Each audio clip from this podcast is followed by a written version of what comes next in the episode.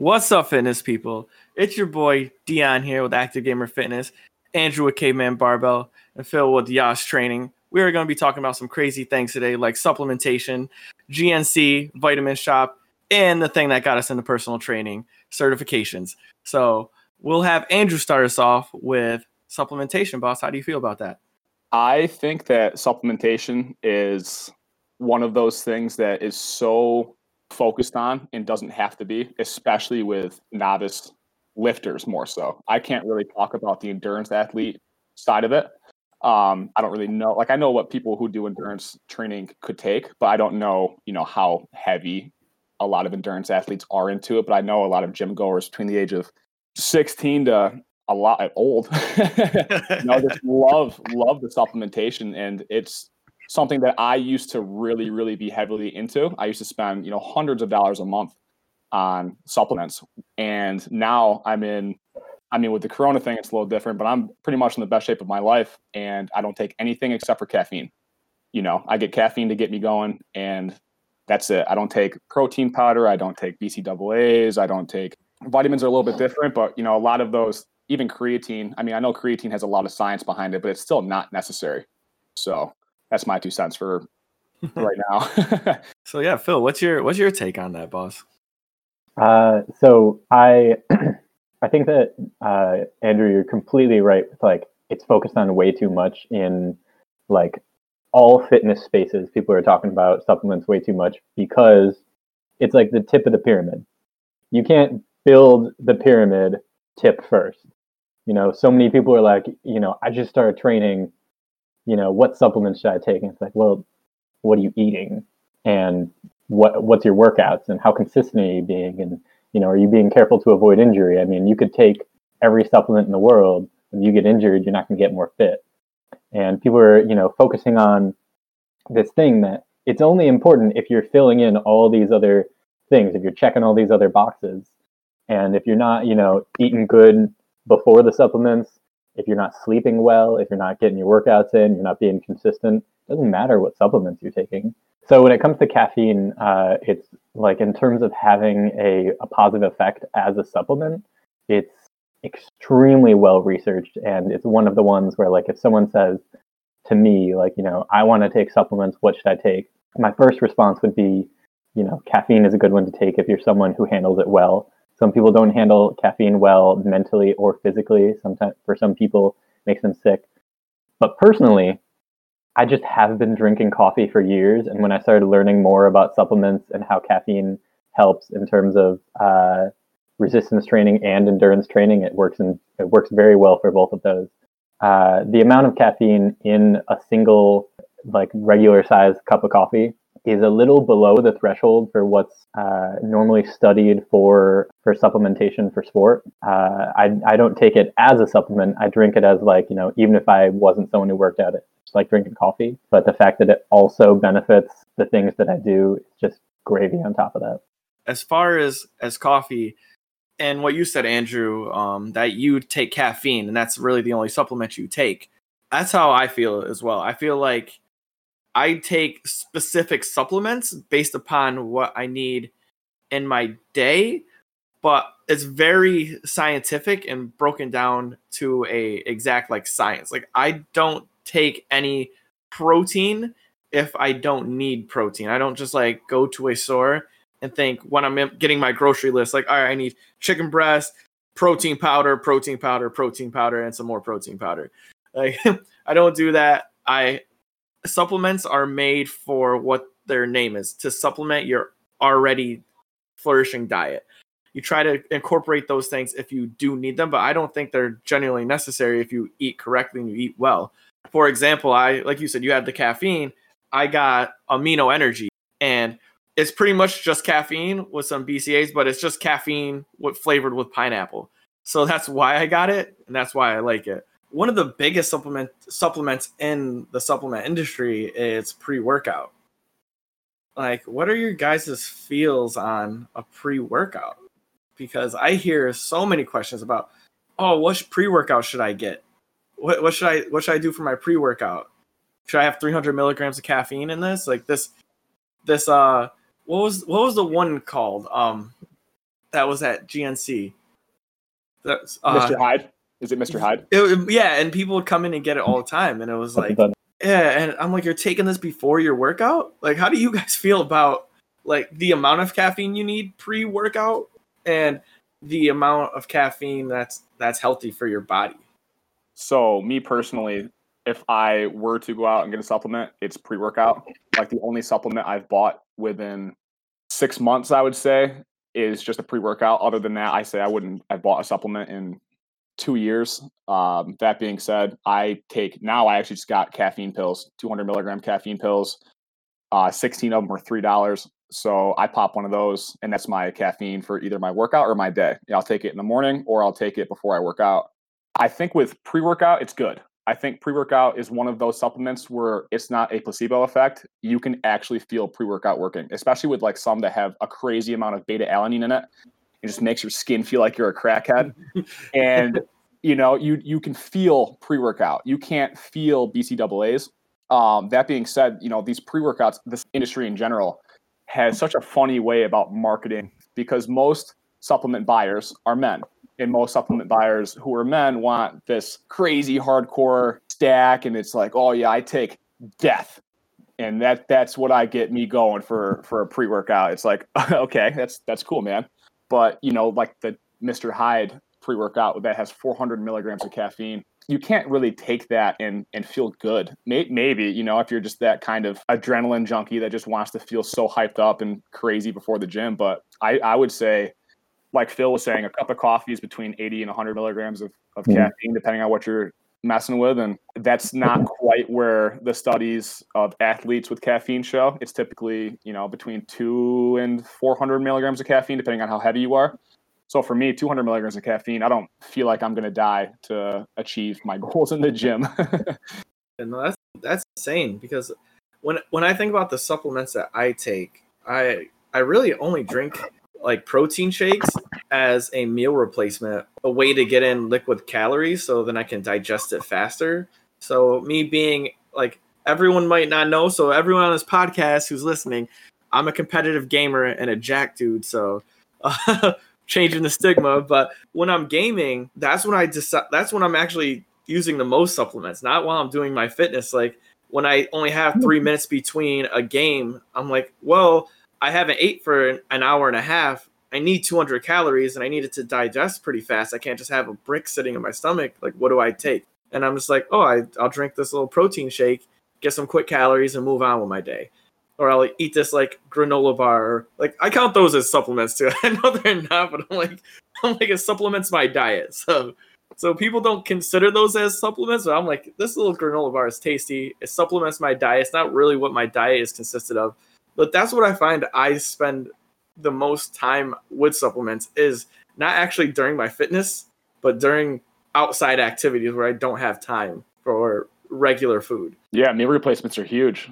and I feel like there's pretty much the big three when it comes to supplements that I think can benefit people. Maybe four. It would be protein, creatine, uh, pre workout, and vitamins. If you are someone who is iron deficient, clearly an iron supplement is going to help you out. If you need and lack vitamins from your diet, then a, a vitamin's going to help you out. Uh, protein shakes are really cool, like you just said. You know, you have five minutes to eat a meal. If you're a delivery driver or if you're an accountant who's at your desk and you can't sit there and go to the microwave and make a meal up and cook a meal at home, if you take a two, three hundred calorie protein shake, that's obviously going to really, really help supplement your diet.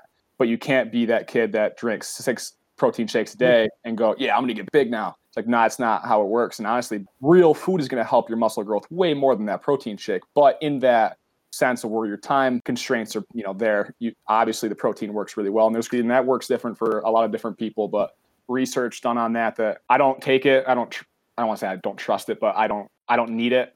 So there. I mean, if people do see a benefit, they're really hitting a plateau, and creatine helps. Great, but I think those four right there are really the only ones that have anything in my mind. After that, it kind of gets a little fuzzy. BCAAs have some research behind them, and I think BCAAs help, maybe. You know what I mean? But I do see a lot of people who put it in a gallon jug and then carry it around. And so if you're going to drink a gallon and and of water, that's great. And if you need it to taste like raspberries, that's great. But I don't think the BCAAs have a huge impact on strength gain, endurance training, whatever have you. being said, for those who don't know what BCAAs are, because Andrew's using his his big brain right now, just throwing out the acronym branch chain amino acids. Uh, that's what that that stands for. So if you have time, look that up, research, and that leads me to the the question too that I wanted to say about Phil. You said mm-hmm. the tip of the iceberg, right? And I feel like that's so big because that's the tip of the iceberg is what are the people, not as well, who who need that little micro change in their diet. Whereas if you're just focusing on general nutrition, like you, you really don't need that. Like you don't need supplements. Like just do it normally. And I definitely resonated with that. I'm like, I've heard that that once before, and I really like that. The tip of the iceberg. You're not there yet. You're just you're a general nutrition, aka what probably can transition us into our next topic: general nutrition, aka GNC. how do you feel about GNC? I know I know how Andrew feels about GNC, but I want to talk to Phil about GNC. Andrew's about to go crazy on on GNCs. um, I feel the same way about GNC as I feel about like most stores that are kind of like that. Uh, I I might have been to a GNC maybe like twice. I know that you all have a lot more experience with it, but the the way that I feel about them is just that like as with supplements, like Andrew said, there's like two three, maybe four things that are uh, that are like useful and necessary. And I wouldn't I wouldn't say necessary, but like useful for most people. And everything else is either doesn't do anything or is completely unnecessary. And they have a whole store full of other things. You know, of course they have like normal vitamins and multivitamins, and then they have like crazy things that are like, you know, your man boosting and you know, the if you're looking for like the next thing that's going to be banned in six months, you could probably find it at a GNC.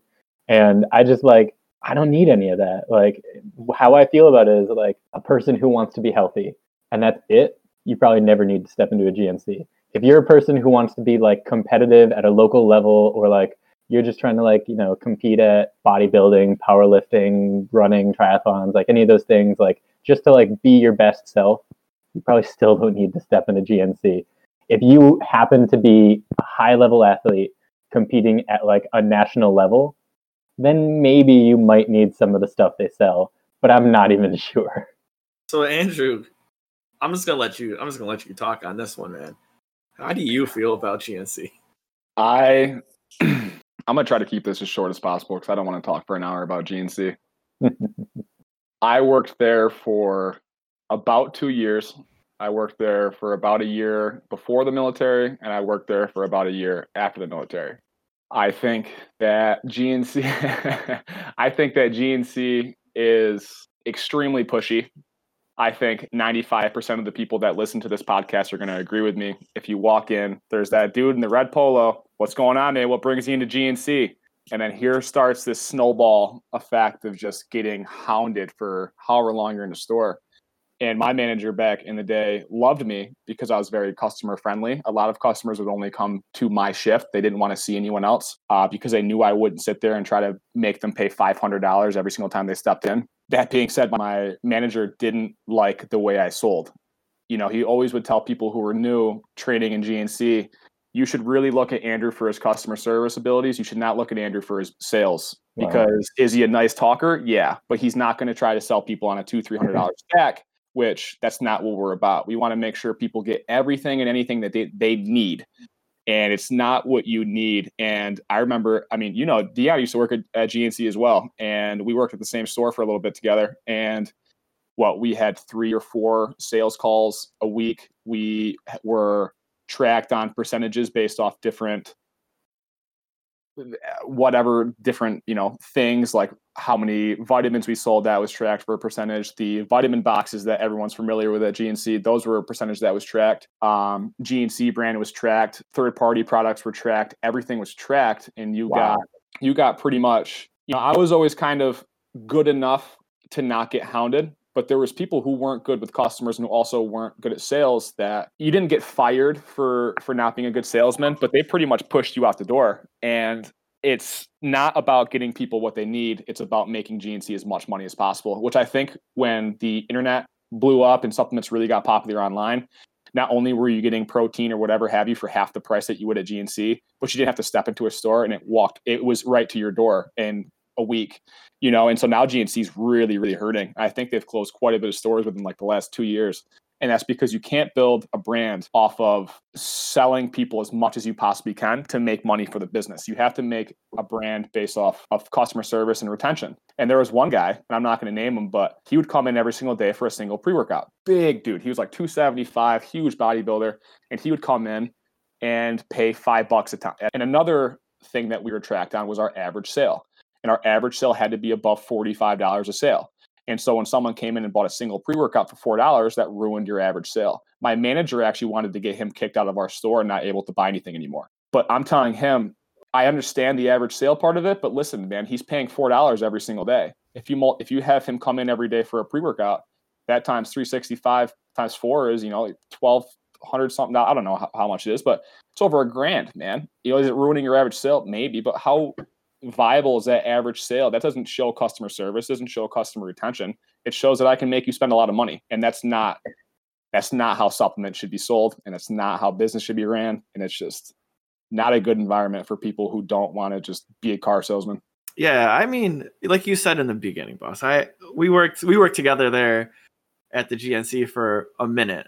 I was I remember working disliking the information that I was receiving because I knew myself that the information was kind of incorrect. Um, I knew I researched supplements myself. So for everyone who's listening, um, I had my four-year degree in wellness management. At the time, I was working on getting my ACE certification, and it was it was one of those things. I'm like, some of this information just doesn't seem legitimate. And two, a person walking in who's just like, "Hey, I want to get some vitamins, I feel I felt so bad trying to push them into like buying protein powder or something that I know they didn't need and we're never going to use and we're going to buy it one time, waste their money and get a bad taste in their mouth about health and fitness and then then not want to be a healthier fit person again. Because in their head health and fitness costs money and it costs so much money that they don't want to do it or it, it deterred them from trying to take next steps in their in their health and fitness and I was with you on that. I remember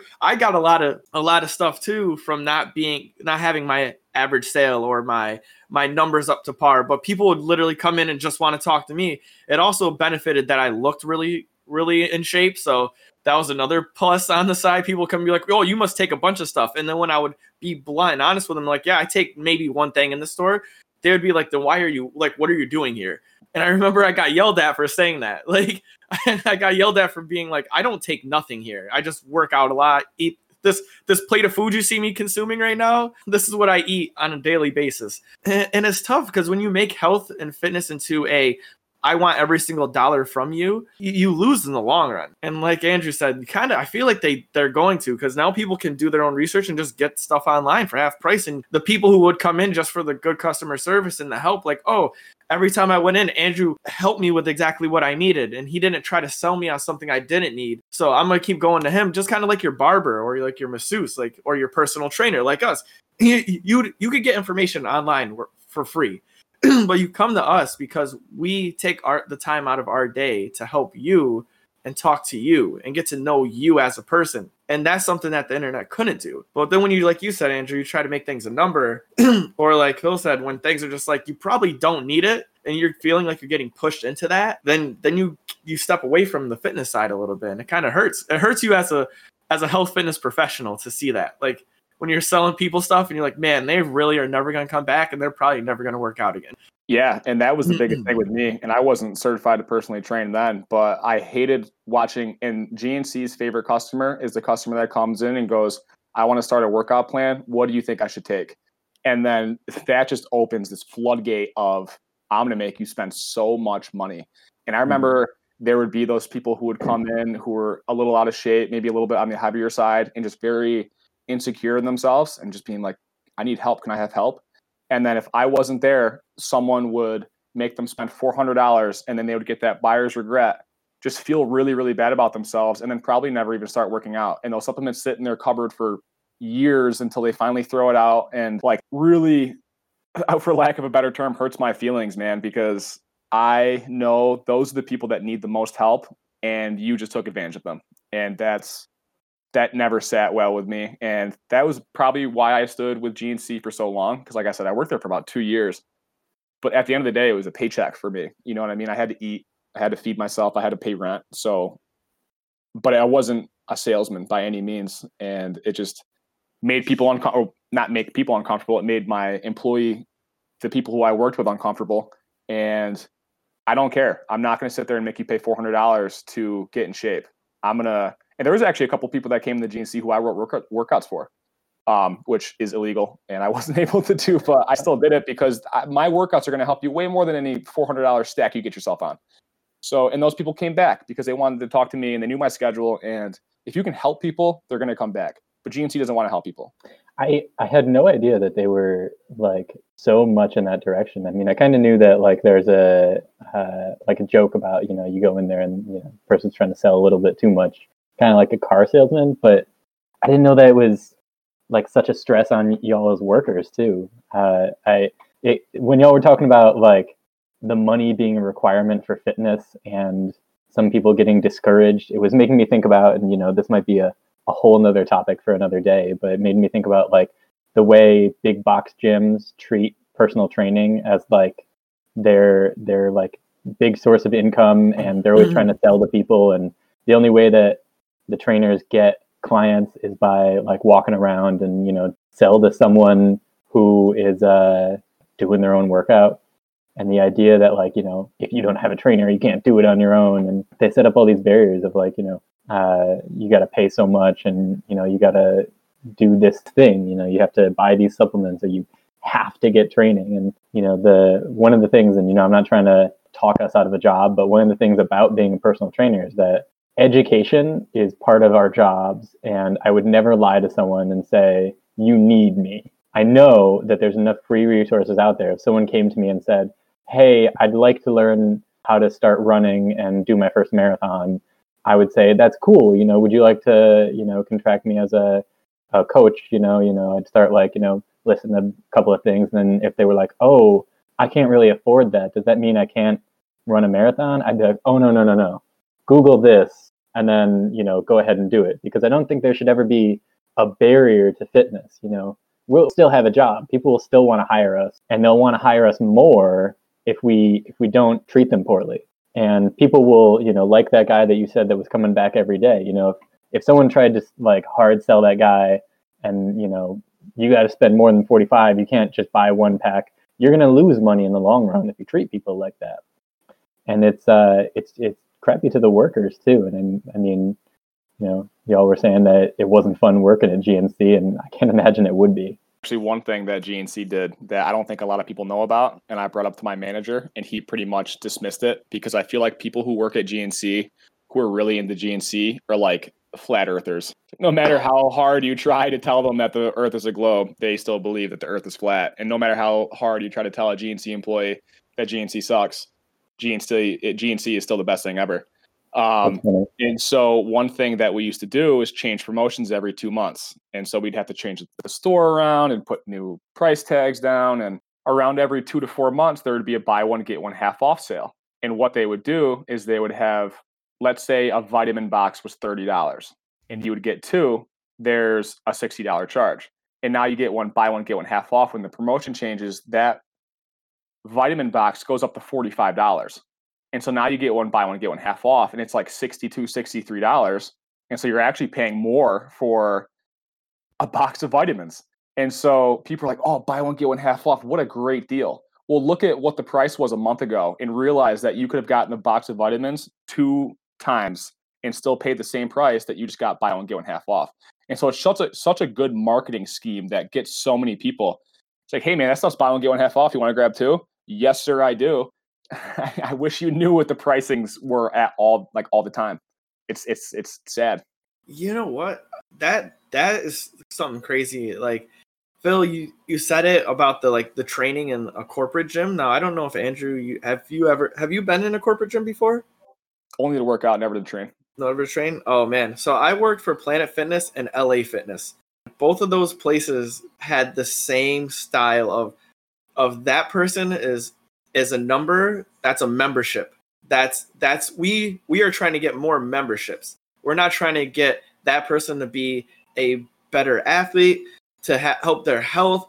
Oh, if that's a byproduct, cool. But I remember I would spend so much time and I would invest so much of myself into into making people and educating people on health, fitness terms, better exercise techniques. And I remember I would get talked to about doing that, like, hey, like you only have 30 minutes with that person. Like you should be out on the floor trying to get trying to get uh, clients. You shouldn't. You should be trying to talk to them while they work out. Like, is that person doing their workout right? Maybe they need a trainer. And I'm like, maybe they're uncomfortable right now. Maybe they're they come to this place because they want to be. They, this is their meditation period. Maybe they need to take themselves out of their daily life. If I see them doing something incorrectly, yes, I'll go and help fix that. But I'm not going to come over to them and be like, hey, everything you're doing is wrong. I'm like, that seems like they're going to be so deterred from coming to this gym. If I'm just like, everything you're doing is wrong and you need me, or else you're going to fail at life. The moment that I didn't get a, you know, my numbers didn't increase, I didn't get a percentage increase on the number of people I reached or the memberships I sold, it was like, hey, you're not doing your job. And I'm like, well, what about my client last week who who could barely walk on a treadmill? Now she's she's jogging. Like, what about that? It's like she's moving. What about the person who was so afraid to pick up the 10 pound dumbbells because they thought they'd get hurt and now they're they're doing flat bar bench press like randomly. They like they want to learn. What about the person who was so was only doing cardio but then they asked me and said, "Hey, I think I'm comfortable enough to work out in the gym area." Like that stuff is is the big gains that you get as a trainer, but like when you're in the corporate side, it's like you spent too much time with that person, you could have got two other leads or you could have got three other clients in that time. Like, why are you spending so much time on these people? That's what honestly put me into what I'm doing today. Like, I really was spending time trying to help and make give benefits and value to everybody I trained at a corporate level. I'm like, I should probably just do this to, for myself. That's what got me into getting my certification. like, what cert? We all have different certs, so I'll I'll start off with mine. I got an ACE certification, which is the American Council of Exercise. Andrew, what certification do you have? I'm certified through NASM. Uh, I have my certification. It's just the uh, the standard CPT certification from the NSCA. Okay. Uh, Andrew, what is what does it entail to get your certification? So NASM is more of a corrective exercise criteria when it comes to what you have to learn. There's about 20 chapters in a textbook. The textbook I bought on my own, it was about $60 on Amazon. Bought that textbook. The online modules you get with the uh, certification package. So I went with a very, very basic one. You could get a lot of different packages, one of which was like pretty much an online college situation where you had instructors and they would teach you the modules. I got the one where it was self paced. You got six months to go through the 20 modules, take the test, which I got very lucky because the test has to be proctored in person. But because of Corona, they were allowing people to take them online, so long as you went through a proctoring service online. Uh, so I got to take mine in my house which was really cool. But typically, you have to take it proctored. That being said, the 20 chapters are a lot of corrective exercise things. For example, if you see someone, one of the assessments we do in NASM is an overhead squat assessment if you have an excessive lean, then you know maybe your hamstrings are really really tight. Maybe you know you're having rhomboid issues. So we work on that with foam rolling and different corrective exercises. What NASM truly teaches you about programming, I don't think is enough. I got into NASM because before I was NASM certified, I thought NASM was the best. I thought everyone else was a little bit more gimmicky. Um, I've realized now, especially after I got my certification, that's not true. I know ACE and NCSA are both just as high of a level of, of personal training as NASM is. I think NASM just a little, does a little bit better job at marketing themselves as the quote unquote stand all be all. Uh, that being said, the test is about 100 questions. Then you just take it and if you get above a 70 you pass. I bought the textbook for an extra $70 the certification itself was 630 i got a 30% uh, military discount. Typically they will give out about 25% discounts when you get on the website for the first time. So the certification is about $675 and then i bought the $70 textbook. And then about a week before i actually took my test i started looking for online questions so i could take practice questions and I can't remember the website I went through, but I paid $100 and got 600 practice questions. I did them over and over. And then when I took the test, it was extremely comfortable. I did not feel nervous. I knew the information that was there. I definitely recommend doing the modules. They give you practice questions, but you can't just the test off the practice questions because they'll ask you if your client has excessive lean, what does that mean? And they'll give you A, B, C, and D. And if you know that, that's fine. But then on the test, they might ask you if your client's feet turn out during an overhead squat. What does that mean? And if you don't know what that means, then you're going to fail that test. Um, so having a wide variety of test questions for me was a huge, huge bonus and advantage because I think if I just did the modules based off the textbook, I don't want to say I wouldn't have passed the test because I don't want to say that, but I think I would have done as well. I don't know what I got. I know I passed certification wise, like I said, NASM is very corrective exercise, doesn't do a lot with how to build a program. You still have to do a lot of research by yourself in hypertrophy, powerlifting, endurance training, whatever you want to have your niche be in personal training. You need to continue to research that. But the anatomy side of it was, it wasn't like your college anatomy and physiology. It was what I call meathead anatomy. So it's like, what's a gastrocnemius? A gastrocnemius is your is your calf what's a anterior tibialis? Okay that's your shin you know but it's not telling you the origin points and the exertion points. It's very meathead anatomy and that helps people a lot because if you know the different muscles in your body then you know what you can possibly train. Okay my upper back is is weak. Let me train my rhomboids let me train my rear delts. Um, and so it helps you gives you a bigger toolbox but you still have to put tools in the toolbox. It's good. It's it's it's definitely good but i don't think it's NASM prides itself for being the best. Do I want to say it's the best? I yeah, I mean I'm certified through them, so I kind of have to. Eh, you know, most other certifications are probably just as good with getting your feet in the door, and I think that's a big thing too for me. Is I looked into personal training jobs before I had a certification, and a lot are requiring NASM, ACE, and CSA. Some don't like ISA, ISSA. Some don't like ISA very much. I know ISA has a 200 question final test that is open book and you don't get timed on it. So I could take myself a week and just research every question in the book and then get my certification that day. I don't I don't like that. I like the fact that I had to take the test and based off my own knowledge. But I know there's other certifications other than NASM that are just as good. You know, I know ACE is just as high up. I know NCSA, you know, is just as high up. So I liked it. Is it expensive a little bit? But I think it's worth it at the end. I mine was kind of crazy too. But Phil, how was what did what were the steps for yours? Like, I know yours is different than obviously than mine and Andrew's. That's why I have the we have three different perspectives. What was yeah. the route or the route that you had to take to get your certification, and um, what did you do for yourself to prepare yourself for your certification?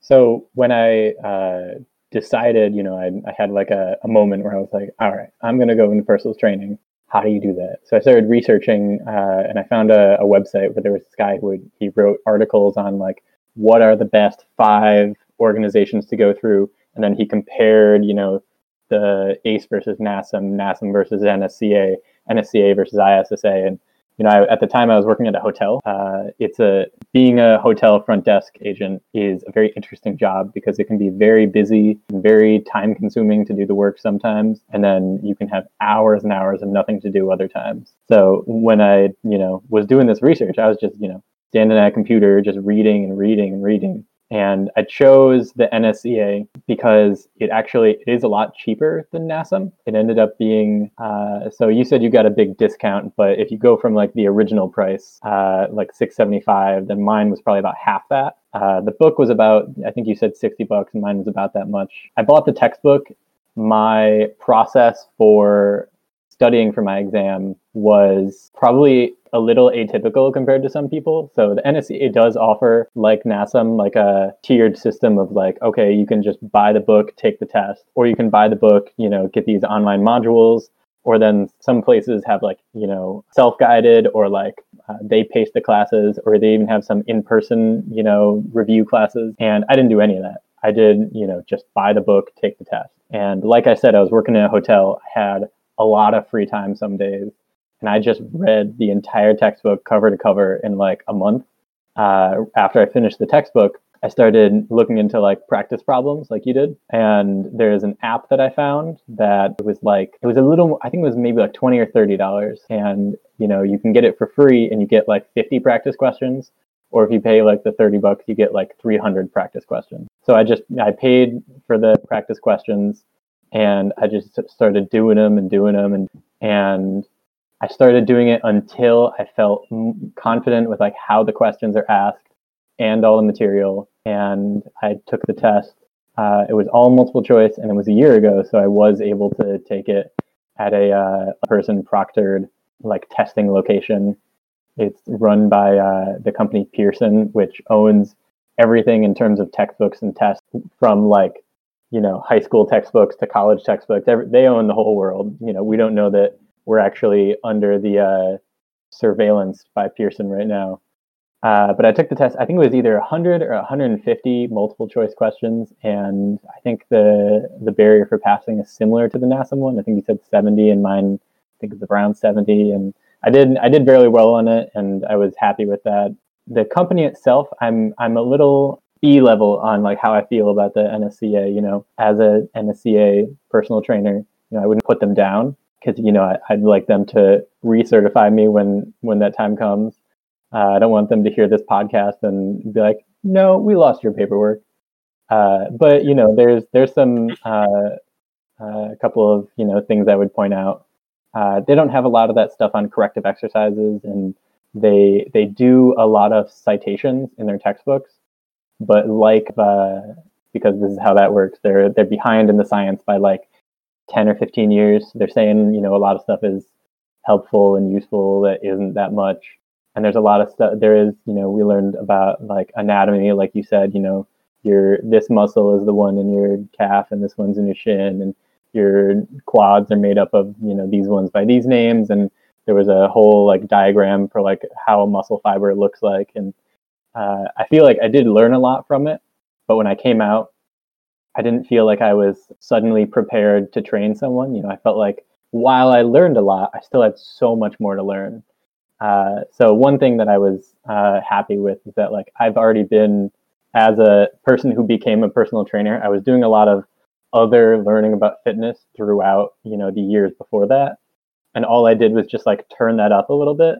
So you know I started listening to like more podcasts and putting in more like fitness type YouTube videos and you know I'd like look up programs and read them and think about how I would write something. And uh, I mean, one of the things about being a personal trainer is, you know, you can take a test, get a couple of letters behind your name, and you know, as long as, and this was the uh, the most important thing that I looked up uh, about the organization I chose is it's one of five nationally accredited personal training certification programs. Uh, it's uh, ACE, NASM, NSCA, ISSA, and ACSM uh, and there's a like a private accrediting agency that if you have one of these five, basically every gym will take you. And some gyms will prefer you to have one or the other, like you were saying, Andrew. Some of them prefer NASM.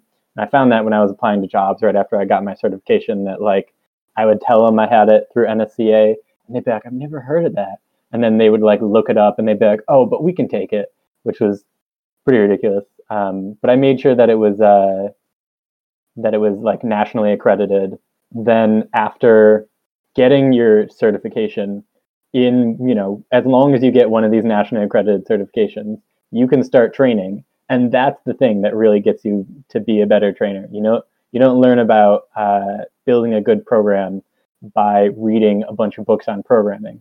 You should still be reading all that stuff, but the thing that gets you to be a really good personal trainer is experience and doing personal training and the more you do the better you get the more you get to know like how different people respond to something and being able to like respond to someone else's responses is important too. And that's like one of the things i learned about my certification is that you know you need it to get the job but the job is what you really need to learn.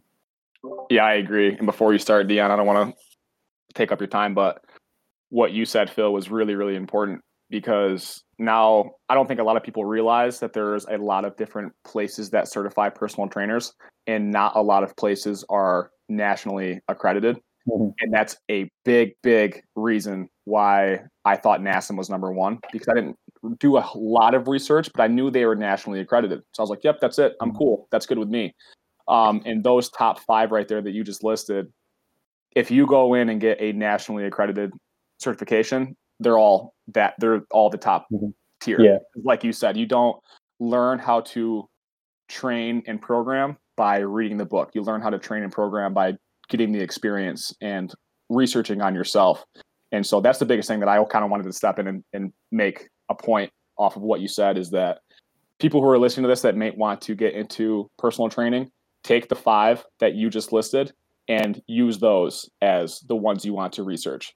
Because if you live in New York, get certified in a certification that's good in New York, and then three months later you move to New Jersey, now you lost your job and your certification.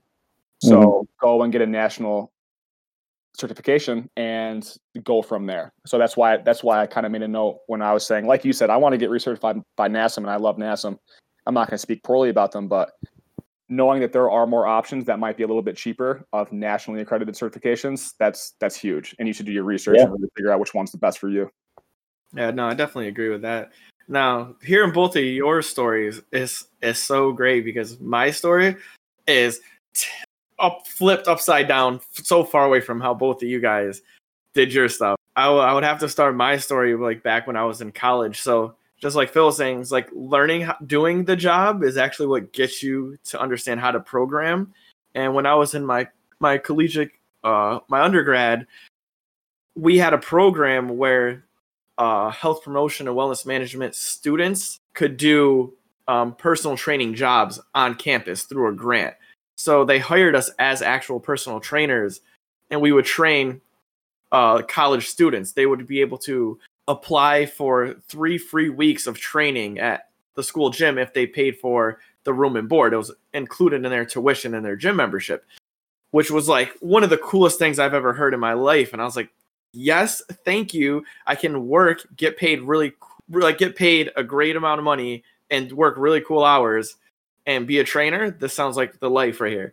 And that was fun. So, like, while I was learning how to be a trainer and learning all these different health and fitness questions and assessments and studies, I was also being a trainer for the school. So, when I graduated with my degree, I already had about a year of training experience which was super dope. So this was before I even got my certification. So when I got out, I could say that like in a job interview, like, hey, I know I don't have a certification, but I have this degree and I also have a year of training experience, which was already kind of more than what most people had when they started their their certification. So I was really I was really blessed um, through SUNY Oswego with that. I don't know if they still do that. I think they actually stepped it up now. So I think you get certified at the end of your your undergrad and ACE or ACSM.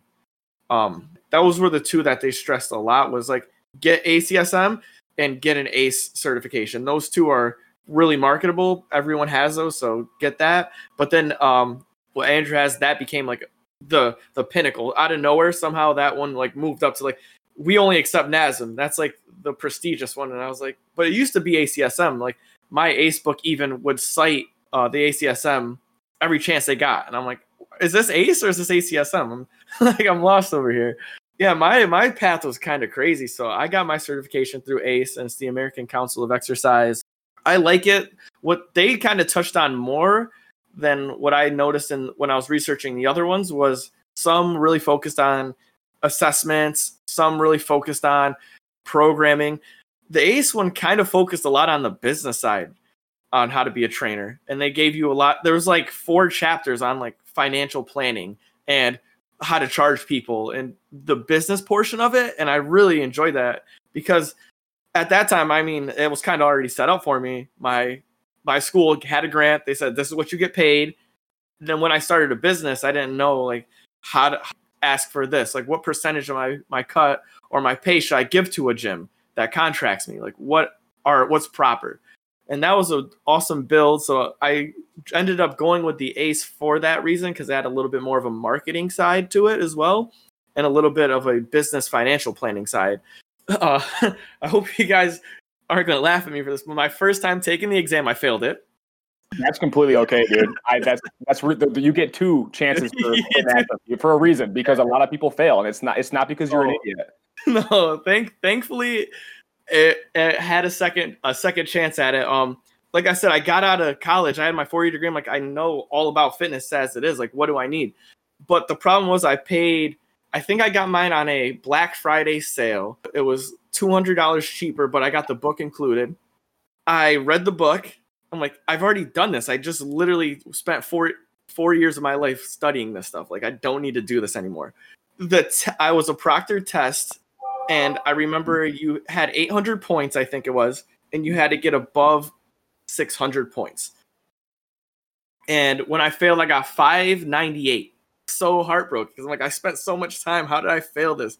But I remember taking the exam, and the exam was poorly designed. And I remember writing because I'm a big person who writes like reviews on things that I think are like kind of misrepresented or they weren't written in the correct way. I'm like, this doesn't sound good to me because, like I said, I've already had previous knowledge in this. A lot of questions on the first exam I took that were very subjective to a human being's like demeanor. One of the questions I remember specifically that I wrote and said, like, hey, this is a bad question. It said, Your client just finished a walking program. What is the next progression? Hills, jogging, running, treadmill. And I'm like, I need more information about this person. And I I didn't know what they were talking about. And there was a lot of questions like that. It would be like, your client is doing um, a squat. How do you encourage them? How do I encourage them? I don't like.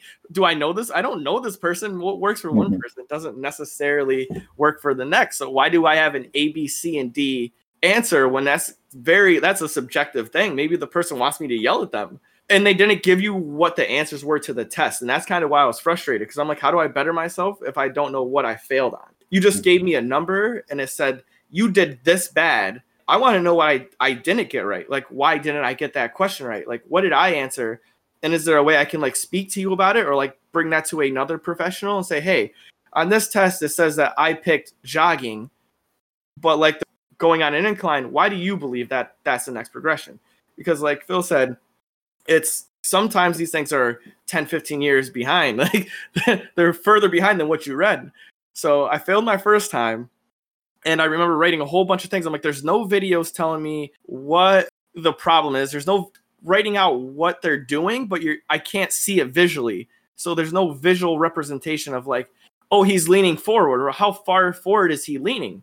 Is he leaning forward because he's quad dominant or is he leaning forward because his his back is hunched what are we doing? Like, what is that? So then the next time I took, I think it was a year, I took a year off and I came back. I was like, all right, I'm gonna just like read this book. Like, some has to give. I didn't do any of the practice questions. I didn't do anything like that. I didn't pay for anything else. I just like, I'm gonna read this book again, cover to cover, and then try this again. The second time I took the test, I feel like they they read my answers because there was videos on people doing workouts. So someone was doing like a bent over row, and they're like, "What what is wrong with this exercise?" He's too he's bent over too far forward. He needs to like straighten his spine. All right, he doesn't have a neutral spine. Let's that's bang. Answer A. Easy. Got it. I'm like, that's more realistic to me. And on that one, I got like a 795. I crushed it. I think that certain tests can actually hinder certain people because they they see their clients in in a different way than other trainers will. Some people are good at regurgitating information, but some people need to look at their client and be like, "Oh, wow, your your ankle's kind of bending in. We need to fix that." So how do we change that? How do we work your muscles surrounding your hips or your glutes or your hamstrings or your quads? Like how do we do that in conjunction to make your body a better unit, not like we wrote this out, this is the program you should follow because like Phil said, not everyone follows that same program. Everyone is unique. When it came to my certification, it was it was a big up and down. I was I failed the first time. I was very sad about that.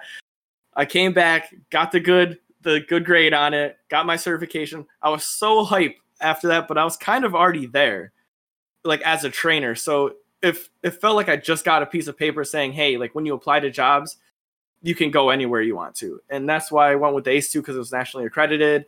And I'm like, if I move from the location I'm in, that this is going to stick with me. I'm not going to lose this, or it's not going to come out in two years that this company online just took my money, gave me a certification that's not legitimate you feel kind of threatened and upset about that and belittled because people are upset with you or you go into a job interview and you can be like hey i stand behind this company like i've researched them i know what they're about this is what they do i believe in it. So it kind of takes a little bit of weight off your shoulders. So to reiterate what andrew said if you can pick one of those five i would definitely say pick one of the five he mentioned earlier because it definitely helps you out as a trainer, but make sure you put in the hours in the gym, outside of the gym, with your clients as well. That's what what you do with your clients is what's going to make you a great trainer.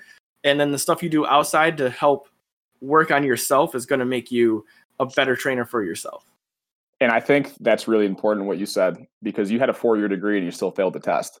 And it's not because you failed the test because you didn't know what you were talking about. You failed the test because you didn't know what the test was on.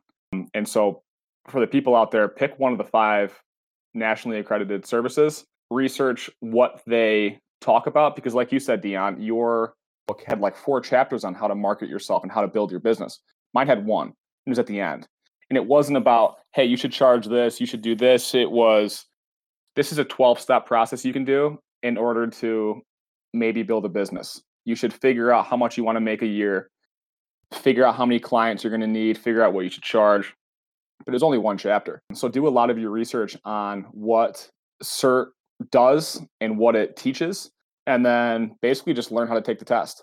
And then from there, once you take the test and get done, you can go and be pretty much whatever trainer you want to be. Another big reason why I picked NASM and I think it's important is because you get the CPT, the certified national or the certified personal trainer, but then you can get three others after that. So I have getting certified in the CES and PES certs through NASM. That's the corrective exercise specialist and the performance enhancement specialist. The corrective exercise specialist I thought was really important because if I can train people with torn ACLs through the guidelines of a, a physical therapist, then I can take that and put it into a coaching role and my athlete you know twists his ankle on the soccer field now i can give him corrective exercises to fix it because i'm always trying to you have to figure out what you want your niche to be. I want to be a personal trainer but i also want to be a coach. Phil and i talked about how we're both going for a cscs a certified strength and conditioning coach. Uh, those people can really work with collegiate teams professional teams you can work with pretty much whoever you want. But i think there's steps you have to take in order to figure out who you want to be as a trainer and that's why doing your research on the five big national ones is huge. Because if you want to be a personal trainer and deal with an elderly population, then maybe you should go towards NASM, go towards that corrective exercise, and then go a CES route. And then you could really work with a, a, a physical therapist one on one with those elderly people. If you want to work with athletes, you know, maybe NCSA might be better, maybe ACE might be better if you want to work with kids, you know, there's places that do youth exercise specialists. Like you have to figure out what you want your niche to be and figure out who's selling what you're trying to buy. Because if you can get a national place that can give you a couple of those different things that you need, it's it's huge. And you can take anything from anywhere and, and build on it. But you have to figure out what you need to build on. Because like you were saying, Phil, with supplements being the tip of the iceberg or the tip of the pyramid, you still need to have that base. And what's that base? And so if you have a wide base, you can take it anywhere. And it doesn't care what certification you get, as long as, like we were saying, as long as it's national. That's huge what Dion said. You know, take the test, learn how to take the test, and then get done. And then just learn how to be a trainer from there. Yeah, I think the um, finding out which one you want to do, uh, and then, you know, looking into, uh, like you were saying, if you want to work with different populations, you might pick a different uh, organization. But you know, if you're thinking about like, okay, I'm going to apply for a job, uh, you know, what's more valuable? And you're like, okay, you know, I could this certification, that certification, some third one, like an advanced one, a high level one, or five years of experience. It's always going to be the experience. And I, I think that in terms of uh, education too, I mean, you know, the things you can learn from any of these certifications is valuable information. But because they're trying to certify you for an entire very wide net kind of job you know to be a personal trainer you might work with people of different populations of different specialties different ages people who have different goals and once you become a personal trainer you could you could just you know use that work with people who uh you know just want to get a little healthier give them you know workouts track them help them with their food but if you want to have a niche and you want to like help people get better at a specific thing, then you got to like take your certification and then add learning on top of that. And I don't think anyone should ever, you know, think that like today is the day I'm done learning. Uh, and it's it's easier, you know, for me being someone who has like specific ways that like types of people who I'd like to train and like interests of my own and my own training. Like it's it's easier for me to uh, find things that I want to learn uh, but it's also you prioritize quality of content. You know, after you've gotten your certification, like, all right, am I just going to read, you know, every single post on the forums of bodybuilding.com or all the articles Men's Health or T Nation releases, or am I going to read primary source, you know, scientific, you know, articles? Like, uh, you know, where are you going to put yourself? Like, how easy is it to read?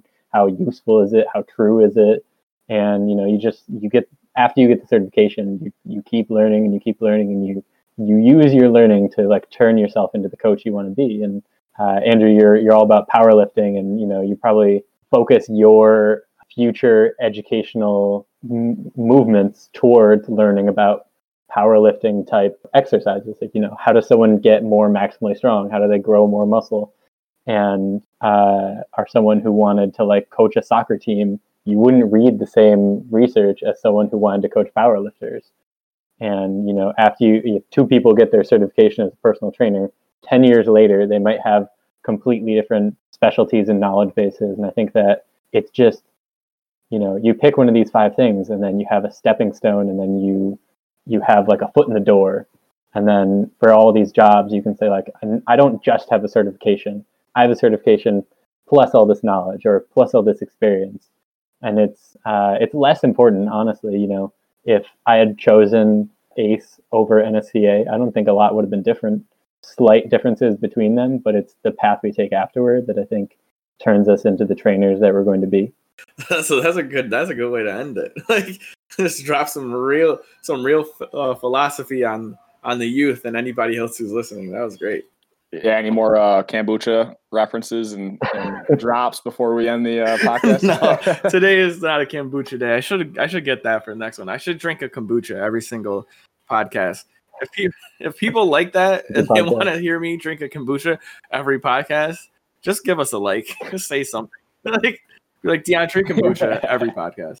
Comment down below. What's going on, guys? This is the Fitness Roundtable with K-Man from www.kmanbarbell.com, Phil Yass with YassTraining.com, and Dion Smith with AtTheGamerFitness.com. The roundtable is more of a discussion than anything. We hope you enjoyed. Leave a like and subscribe. Stay fit, stay strong, stay educated.